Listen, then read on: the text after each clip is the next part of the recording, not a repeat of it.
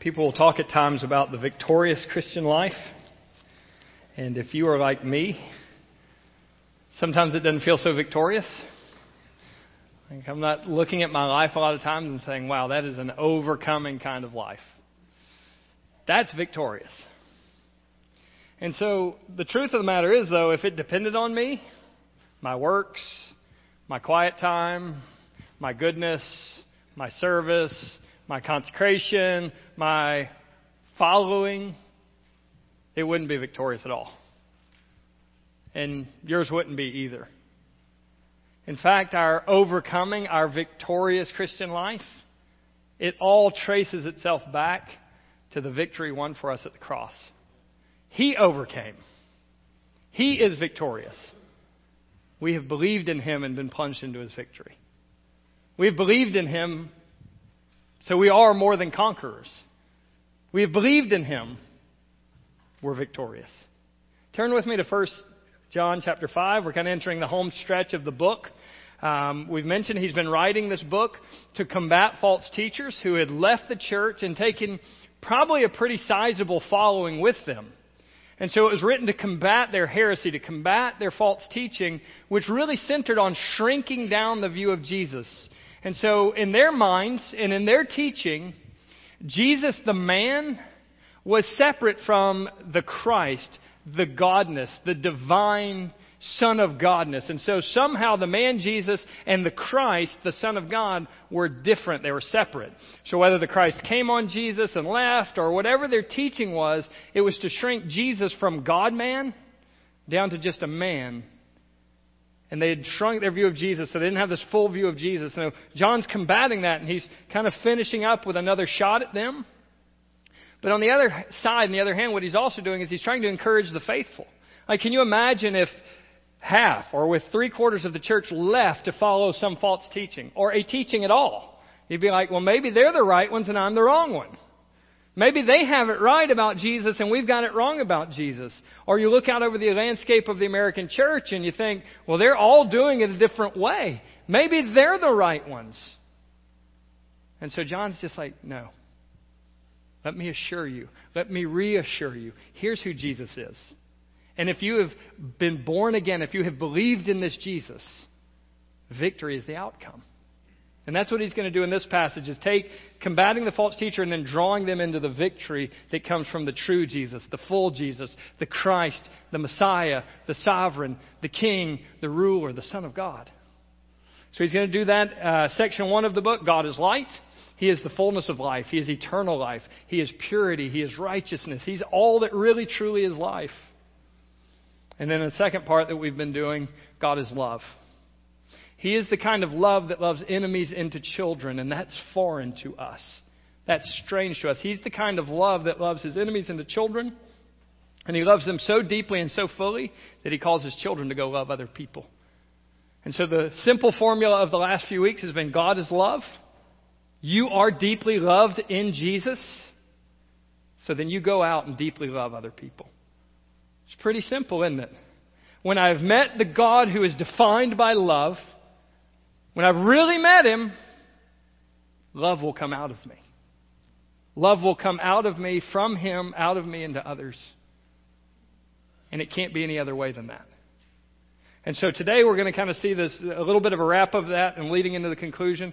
It's the interaction between faith, love that drives itself to obedience, and that results in overcoming. Faith, love, obedience, overcoming. Victorious Christian living. So let's read it and then we'll pray. 1 John 5, 1 through 5.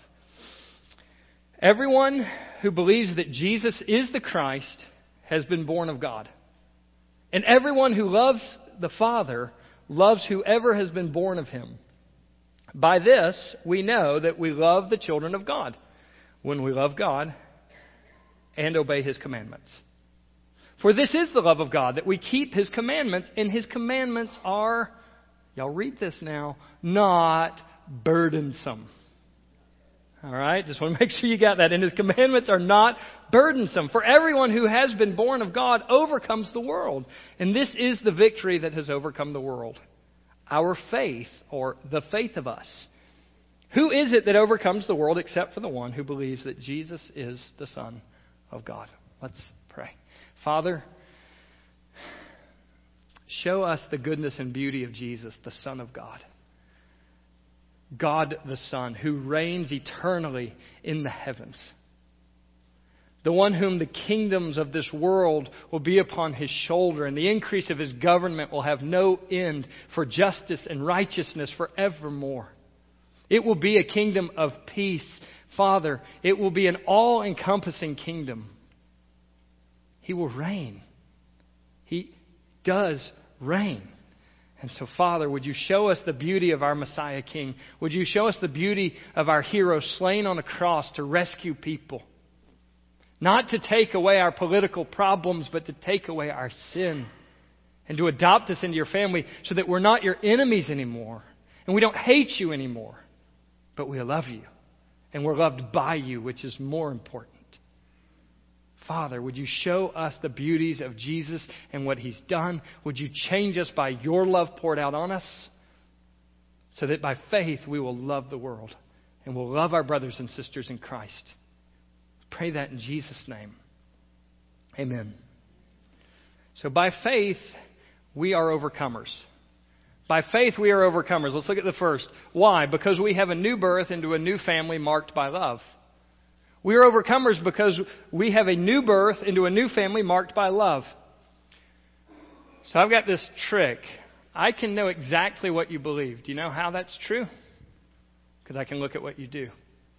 We always do what we believe. And you could do the same thing to me. What does Chris really believe? Well, what does Chris do? We always do what we really believe. And so functionally in the moment, what we are believing shows up in our actions, which means something for the Christian. For those who genuinely believe in the gospel and genuinely believe in Jesus, and those who are actively believing in Jesus, there is a connection between what we believe, the gospel, and what we do, loving other people. So whatever we truly believe will show up in what we do, and in this case, love. And so when we have a love problem, we don't just have a love problem, we have a gospel problem. When we have a category of people we won't love, or when we have a limit to our love, we don't have a love problem, we have a faith problem. Because we always do what we believe. When our affections are set on Christ, when our faith is set on Christ, the only inescapable, unbreakable outcome of that is love for other people. And there's no way around it. You can't say, well, man, I'm solid with Jesus. Me and Jesus are great. Don't love people that much. I don't really care for people. It's just not possible. And that's what we see in the text, is we see this connection between faith and the connection between what we do, and that's love. And so if you find that you have some love problems in your life, your marriage, your home, your kids, types of people, categories of people, difficult people, what do you have to look at? Do I have gospel amnesia? Have I forgotten who I am in Jesus? Have I forgotten the love poured out on me in Jesus? Have I forgotten the riches of God's kindness towards me for all the ages in Jesus? Have I forgotten the gospel? Or it may be that you look and you see, and you know, I don't have gospel amnesia, I've got gospel deficiency. I've never seen the fullness of the gospel. I've never seen that part of the gospel before. There's parts of the gospel I've missed and I've shifted into trying to earn it. Or there's parts of the gospel I've missed and I've totally missed the perfect love God has for me that's supposed to come out of me for others. And so there's a place in my heart and a place in my life the gospel hasn't taken root yet. It hasn't deepened and rooted in yet. And so when we have love problems, we look for gospel problems. Where have I forgotten the gospel and who Jesus is and who he's made me to be? What don't I know about the gospel yet that needs to be applied there or deep in there or enriched there? Let's look at it as we go into the text. So a quick overview of the text, just so you see the logic of it. Those who genuinely believe are born again. New nature, new family, new identity. Those who believe in Jesus, the fullness of who he is, are born again. They have a new name, a new nature, a new identity in Christ. Those who have a new identity are born of a really good father, so they love that father. And those who love that father love everyone else that's born of that father too. You see, the family business of God is love. And so all those who believe are born again. All those who are born again love the Father. All those who love the Father love all of the Father's children. And how do we know we love the Father's children? When we love Him with all our heart, soul, mind, and strength, and when we obey Him out of love. We obey Him by loving others. And if we do that, what's the outcome? What is the outcome of faith working itself out in love and obedience to the Father? It's victory. It's the experience of active victory. It's the experience of growing and progressive victory over sin and over flesh and over death and over the world. And so that's kind of the logic and the flow of the text. Faith drives love and obedience. Faith, love, and obedience drive victory and define victory for us. So let's look at it. This new birth. Genuine faith centers on the person and work of Jesus. In this verse, He is the Christ. Whoever believes that Jesus is the Christ. See, that's what the false teachers were trying to do. There's this Jesus, and sure, He's fine, and He's good, and He's great, and yeah, you should like Him and everything, but you know, not the Christ. And so what is He saying? He's saying you should believe that Jesus is the Christ. You should believe the fullness of who Jesus is.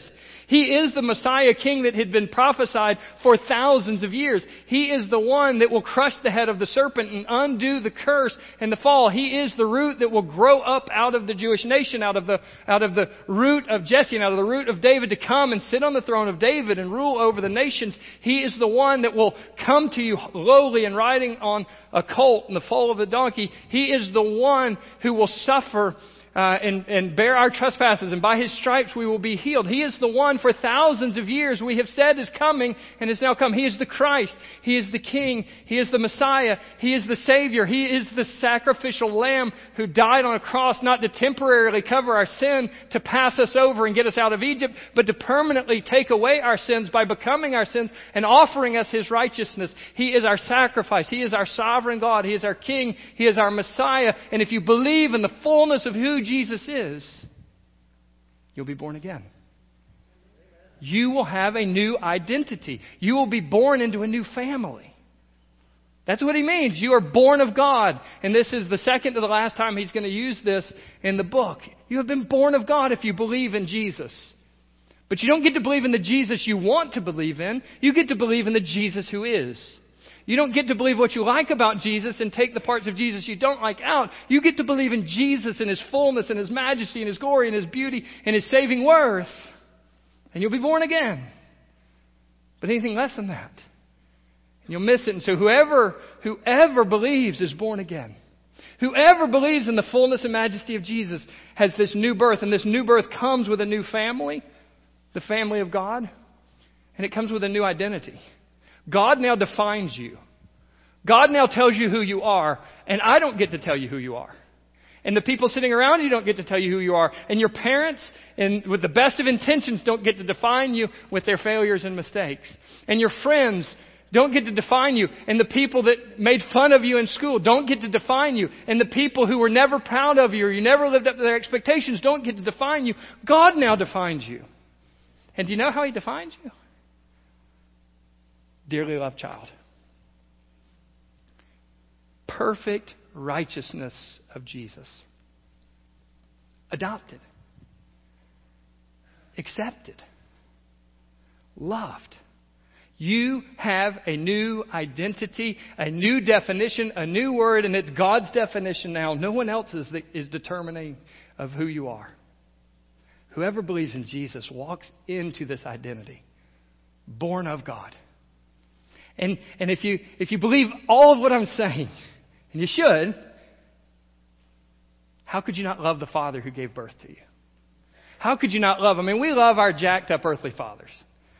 And man, they jack us up, me included, right? But we love them.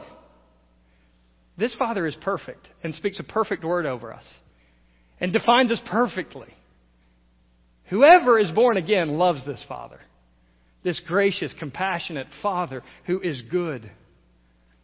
And so you're seeing the logic now flow, right? You believe that Jesus is the Christ. You're born into the family of God with the identity of God now spoken over you, and you love the Father. Now look at this. There's an inescapable connection. There is an unbreakable link now between being born of God and loving the Father and loving everyone else who is born of this Father. Everyone else who is born of this Father. They are the children of God too. They are your brothers and sisters. They are your family more than your family is your family. You cannot believe, be born into the family marked by love, whose family business is love, under a father who is perfect love, and the result not be love for other people. You can't do it. And so I cannot be genuinely believing the gospel and unloving towards other people. I can't be genuinely believing the gospel and not love people different than me. I can't genuinely believe the gospel and not love the people that are difficult. I can't genuinely believe the gospel and not love my wife or your husband or your kids well. I can't genuinely be believing the gospel and in the same moment being unloving towards people around me. I can't genuinely believe the gospel and then not love the people that are a little bit more difficult to love. Right? Tax collectors can love the people that they like. Only the believer who's born into the family, who's marked by the Father who is love, can love everyone that is born of that Father. And it's not just can, they must. And it's not you must because God says so. You must because you've been born into this love. You've been poured over by this love. And love is the only thing that can possibly come out from that. You must because it's who you are now. And that's what he's saying is there's this connection. Believe in Jesus. Love the Father. Love everyone that belongs to this Father. So you can't be a Christian without loving other people. And so you can measure how deeply the gospel is taking root in your life at any given moment by how much love towards other people is coming out of your life. And that's not to condemn you. It's to throw you back on the goodness of Jesus to rescue you. Throw you back onto that same gospel to rescue you from your failures. And as we deepen ourselves in the gospel, we measure that. Is love coming out of my life to others? Am I in strife? Am I in conflict? Am I in fights? Are there people I just don't like? Are there people I write off and cut off? Where am I forgetting the gospel? Where am I forgetting the gospel? Because the gospel leads to love. And it leads to love for everyone. Genuine faith is connected to love for other people. Second thing we see. By faith we are overcomers because love drives our obedience to God's commands, which are good. Which are good. Like circle that, star that, highlight that, whatever you've got to do. I want you to make sure you train your heart to think about the laws of God rightly. They're good. And so look, we've got rules for our kids. Some of them they get completely. Like, don't run out in the street without looking both ways. Doesn't mean they do it perfectly, but like they totally understand why we tell them don't run in the street without looking both ways. But you know what? There's some things that kind of rules we have that other families don't have as much, or they don't get and they don't like. Like, you know, we try not to do the sleepover thing too much. If at all, you know, it's not our favorite thing. We've got to deal with the consequence of it the next day. Or, you know, there's shows we won't let them watch. Like, and they're for their good. There's a reason we don't let them. But what do we get? Oh, it's not fair. So-and-so's mom lets them. So-and-so's dad lets them do this. Why? You're so mean. Don't we do that to God? Why do we have to do that, God? That's so inconvenient, God. So-and-so doesn't have to do it. There's so many people in church that don't do that. I'm not going to do it. We see God's law as so oppressive and is so like confining. He wants to kill every ounce of joy in my life. Right? We're tempted to view God's law that way, aren't we? I'm just not going to do it. Why does he want to take away all my fun? And so there's these things like we don't get. Maybe for you it's like, I don't get why this, you know, physical intimacy thing is such a big deal. Why does God care? That's no fun. Or maybe he knows better. And maybe he braced it into a covenant to say Jesus and the church looks like this. And faithfulness to the covenant shows the faithfulness of Jesus over his bride. And when we're unfaithful to our bride, or when we're unfaithful to our future wife or our present wife, we are showing the world that Jesus is unfaithful to his. And maybe it's a gospel issue. This is a stab at the possible option. Why does he care about, you know, this gay marriage thing? Like, what's the big deal who people love? Why does he care? Here's the thing. Whether you Understand or don't understand the commands of God. And whether you understand or don't understand what God cares about, if we know God in the gospel, then we trust He's good. And He knows better than us. We trust that He's compassionate, and so His laws are compassionate. We trust that He's gracious, so that His laws are gracious. We trust that He wants to maximize the display of His glory in the earth, and He wants to maximize the flourishing of humanity.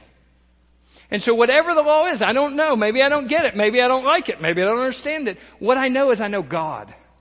And when I know God, I know that His commands are to maximize the beauty and the worth and the display of His glory in the earth. But I also know that He wants to maximize my flourishing and the flourishing of humanity. So He's wired the world in such a way that His law shows His glory, and His law makes people prosper. It is your best, even if you don't like it. It's your best, even if it wars against what you want. His glory and your flourishing are tied together. And so how do I flourish as a human being and live victorious and prosper as a human being? I live under the commands of God.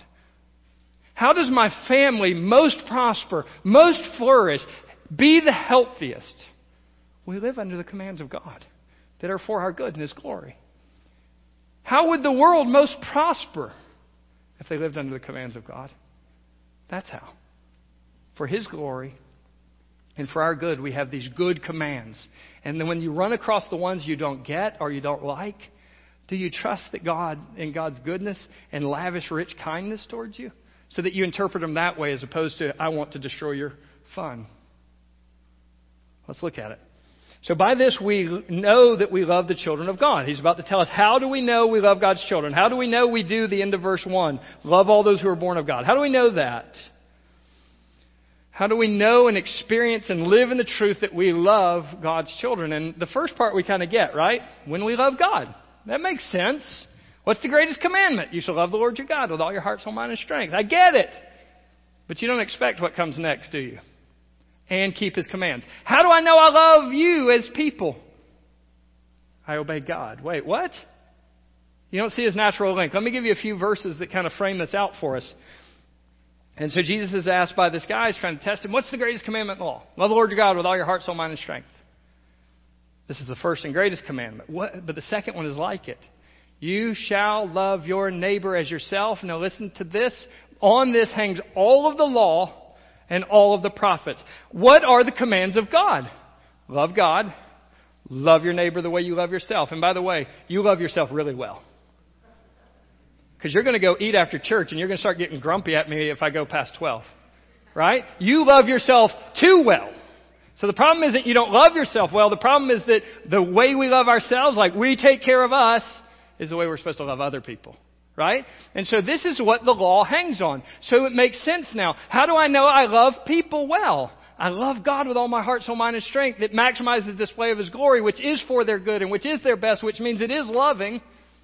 And I love them the way I love myself. So what do the commands of God? Commandments 1-4. Here's how you love God. Commandments 5-10. Here's how you love people. If you want to take all of the Old Testament and you want to take all of the New Testament commands and boil them down to two commands, it's loving God and it's loving other people. So it means to obey God is to love Him and to love other people. So how do I know I'm loving the children of God? I'm obeying God by loving people the way He says I should love people. That's how I know.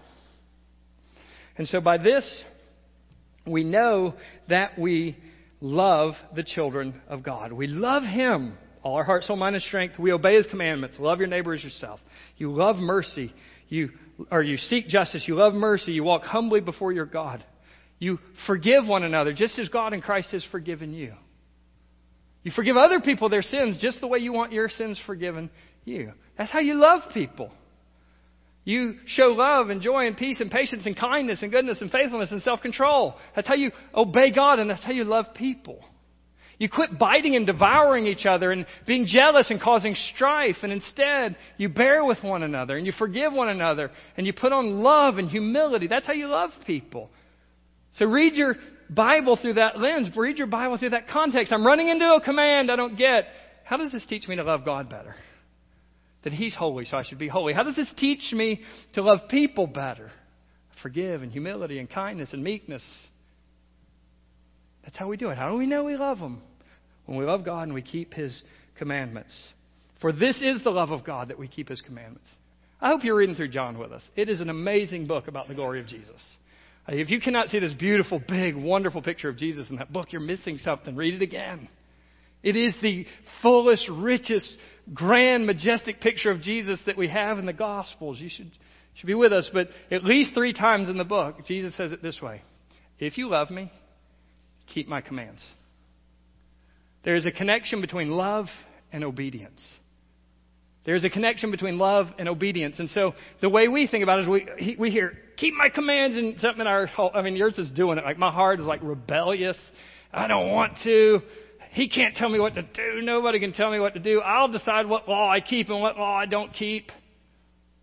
Right? That's how we do it. Or we just kind of redefine the law and we keep our law.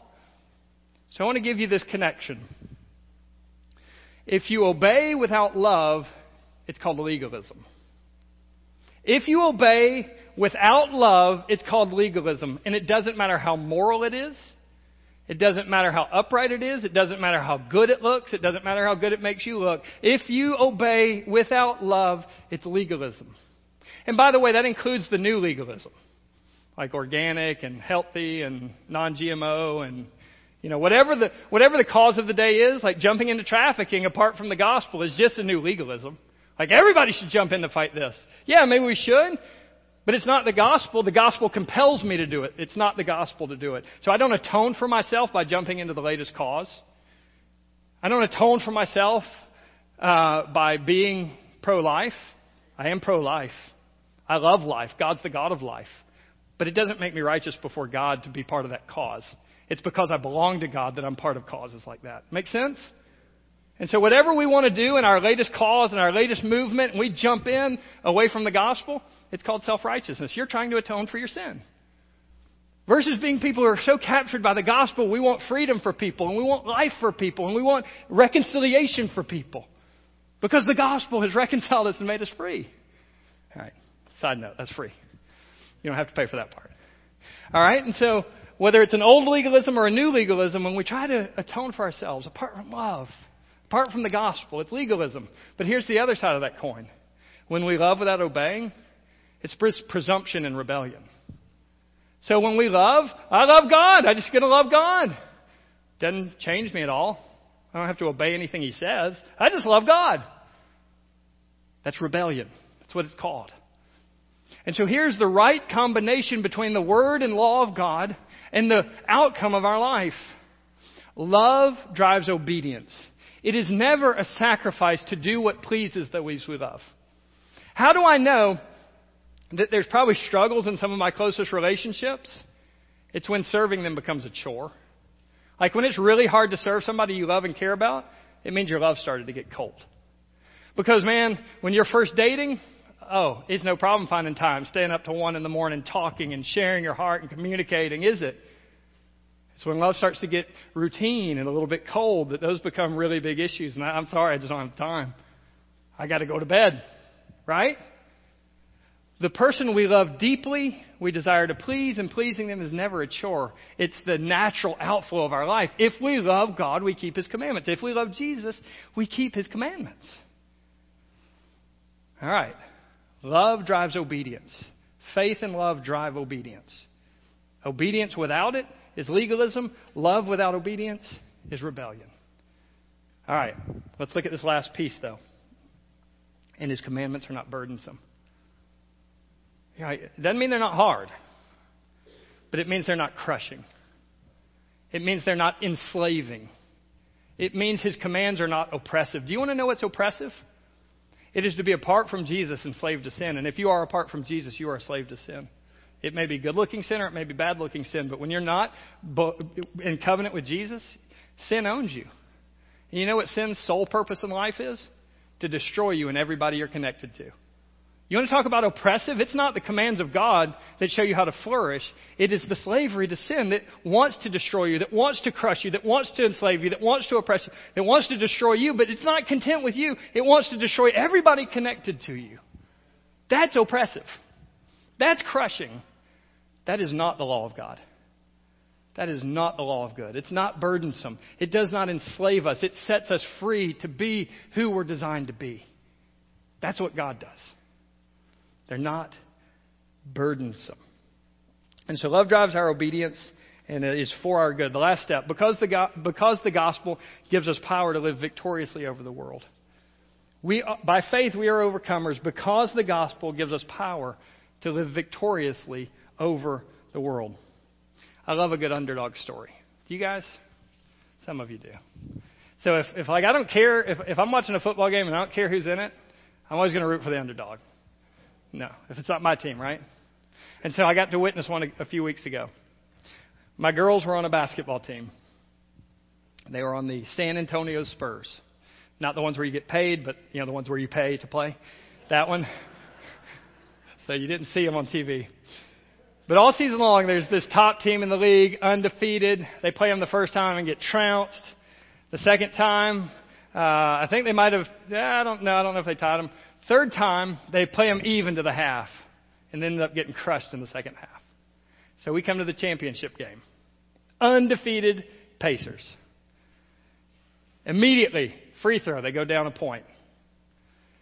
Down back, immediately, they go down 3 points. And you're like, okay, well, that's the way it went. It was a good run. Had fun watching, you know. I'm a sports dad. Have to reel myself in a little bit. But then all of a sudden they foul one of my daughters. She nails 2 free throws. This is a game all of a sudden. Down, back. They get some. We get some. They nail one of my other daughters. Boom, hits one of the 2 free throws. Now all of a sudden we got like a 1-point game going here. 10 minutes in, we're up by 7 points. You're like, okay, it was a good run. I enjoyed it. I'm into it. I'm a sports dad. That's how it works. And instead of folding, they stay strong. They fight. They end up winning against the best team in the league by 10 points. I love an underdog story. People are taller. They're stronger. They're more physical. They're more athletic. And our team won. The Twin Tower Fowlers over here. Here we go. Right? Exciting to watch. I love an underdog story. There is a perspective of looking at the Christian life and Christianity as an underdog story. Think about all that's against us. First, there's you and me, right? The Bible says not many noble are called, not many wise, not many rich, right? That's you. Like, that's me. Not much to look at, not much to accomplish. Yes, I mean, we're, you know, very ordinary. Let's just put it nicely that way. All right, so there's one thing against us. Then you have the world system. Humanity is united in its enmity to God. Like all of humanity apart from Christ is opposed to God and opposed to his work in the world. So we got the whole world against us. Many are called, few are chosen, you know. Broad is the way that leads to destruction. Very narrow is the way to life. And so there's always going to be vast outnumbered. Then you've got this guy Satan, who is the prince of the power of the air. He is the little g god of this present age. So we've got the god of this age against us. We've got the world against us. We're not much to look at anyways. And then there's this really amazing accomplice that the world and Satan have called our flesh. Weak, prone to sin, fragile, pitiable. It's like, okay, that's not going to work out so great. That's an underdog story. And then think about the way our story starts. Our hero, the biggest scene of our hero's life up to the point was a cross. So our king and our hero are sitting on a cross. We're not much to look at. The world vastly outnumbers us and dislikes us and what God's trying to accomplish through us. Satan, the god of this age, is on us. And then there's our sin. That's an underdog story, if you look at it one way. But then after the grave is closed, it opens back up. And there's a resurrection. And there's an ascension to the right hand of the Father. And there is a return that's coming one day. And so it's only in an outward sense that we live in an underdog story. And so the odds seem to be against our victory. But I want you to see in this text, the victory's finished.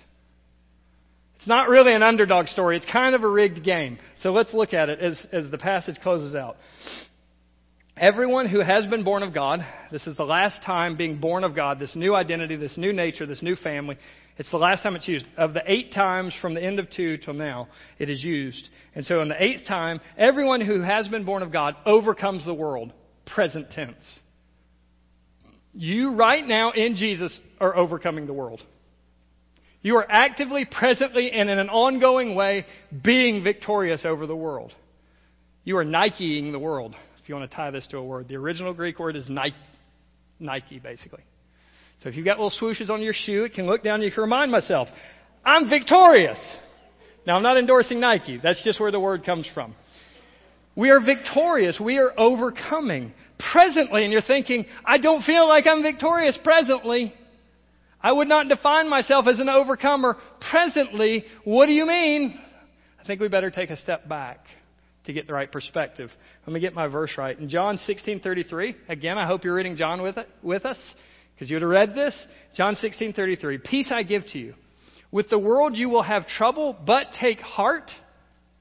I have overcome the world.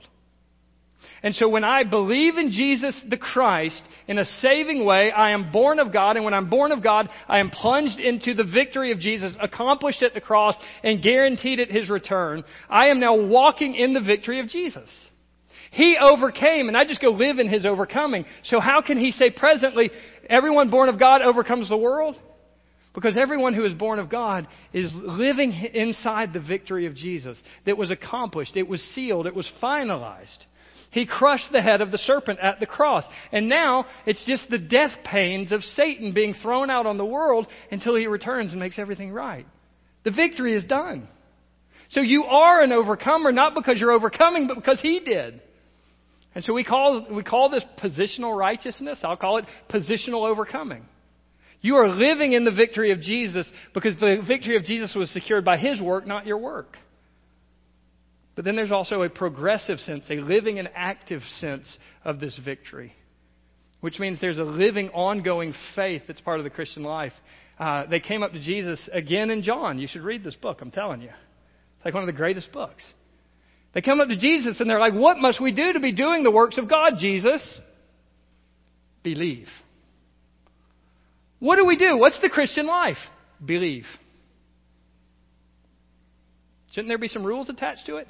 No. You see God for who he is. You see Jesus for who he is. With the eyes of faith, see God. That's the work. Everything else will come out of it. This is the overcoming. It is your belief in him. And so when we live in active faith will produce active love. Look back in the text. Active faith will produce active love. Active faith and love will produce active obedience, loving other people the way we love ourselves, loving God with all our heart, soul, mind, and strength. Active faith will produce active love and active obedience. How do you define overcoming? We love God with all our heart. We love people, and we do what God says. And so active faith produces active obedience because of love. So we have entered the overcoming of Jesus. We are overcomers, settled, and then we increasingly live in faith. We increasingly see the beauty of God. We increasingly see the glory of Jesus. We increasingly fill our souls with the goodness of who he is. And that comes out in love. It comes out in obedience. And we live in increasing victory, increasing overcoming by faith, showing itself in love, and showing itself in obedience. That's overcoming. This is the overcoming, your faith, your belief in the gospel, your holding on to the gospel, you taking the gospel and shoving it into every dark corner of your heart until it looks like Jesus. That's the victory. And that will come out in your life. And then he closes it this way. Who is it that overcomes the world except for the one that believes that Jesus is the Son of God? Believe that he is the Christ and believe that he is the Son of God. Believe in the incarnation. Believe that God became flesh and dwelt among us. Believe that the long-awaited Messiah King has come to reign and he has set us free. And he didn't set us free from Rome. And he didn't set us free from Democrats or Republicans. He set us free from sin and its slavery and Satan and his little g God over ourselves and our lives and our world. He set us free from that. And it's the victory to live in Jesus, the one who has overcome, and it's the victory to continually believe in him in increasing ways and live in overcoming. Believe that Jesus is the Son of God. To believe the fullness and the majesty and the glory and the beauty of Jesus.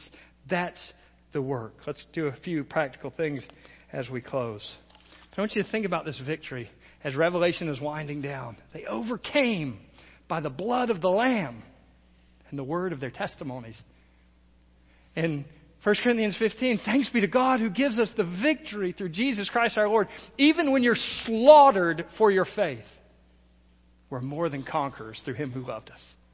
They can oppress us more than conquer if we believe and if we love. They can kill us more than conquerors if we believe and if we love. There is no losing. It's a rigged game. It's finished. Kill me and you promote me. And if we really believed that, what power would anyone have over us? Like, do your worst because it's a promotion. Here we go. If we really believed that, if we really lived like that. A few practical things. First, genuine salvation and love for others can't be separated. If there's areas where your love is cold or distant or broken or non-existent, you need to look back to the gospel for those areas. Drive the gospel into your heart in those areas, because the faith in the gospel and in Jesus leads to love. Christians cannot be loveless. There's something broken in us if we're loveless. Obedience is an expression of love. If you're obeying because you think, man, I'm going to earn something from God, or if you're obeying because you have a really sinful past and you think if you're good enough, you're going to make up to God all the bad things you've done, would you just be set free? Like, Jesus finished the work. You're righteous. You don't get to or have to earn anything else from him. Jesus finished the work. Or if you're thinking, I'm going to do some good stuff because that'll earn something good from God, how can the one who gave you his only son not want to and to desire to give you everything that's good for you from then on? Or maybe you fall into this trap like love and grace, and that means I don't have to do anything, and it doesn't make any demands, and you fall into that trap. Would you just remind yourself that the grace of God that's brought us salvation to all people teaches us to renounce ungodliness and live upright in this present age, to be holy, for he is holy, and he's made us holy. And so obedience is an expression of love. Victory flows out of our grasp of the gospel. Faith leading to love and obedience will give you a victorious life, right? And so if you want to live a victorious life, drive yourself into faith. Expose your eyes and your heart to who Jesus is and what he's done, and to all of his beauty and to all of his fullness. And the more you expose your heart to that beauty and it's captured by that, the more the outcome will be victory. The result will be victory. And as we're challenging you over this entire year, we are going to put before your eyes to engage, to serve, and to share with someone that doesn't know Jesus. You should be identifying or have identified two people that you want to actively serve, practically serve, pray to the Spirit to give you opportunities to serve, and look for opportunities to share the pieces of God's goodness with them. We are overcomers, whether we feel like it or not, because Jesus overcame on our behalf and made us people who love people.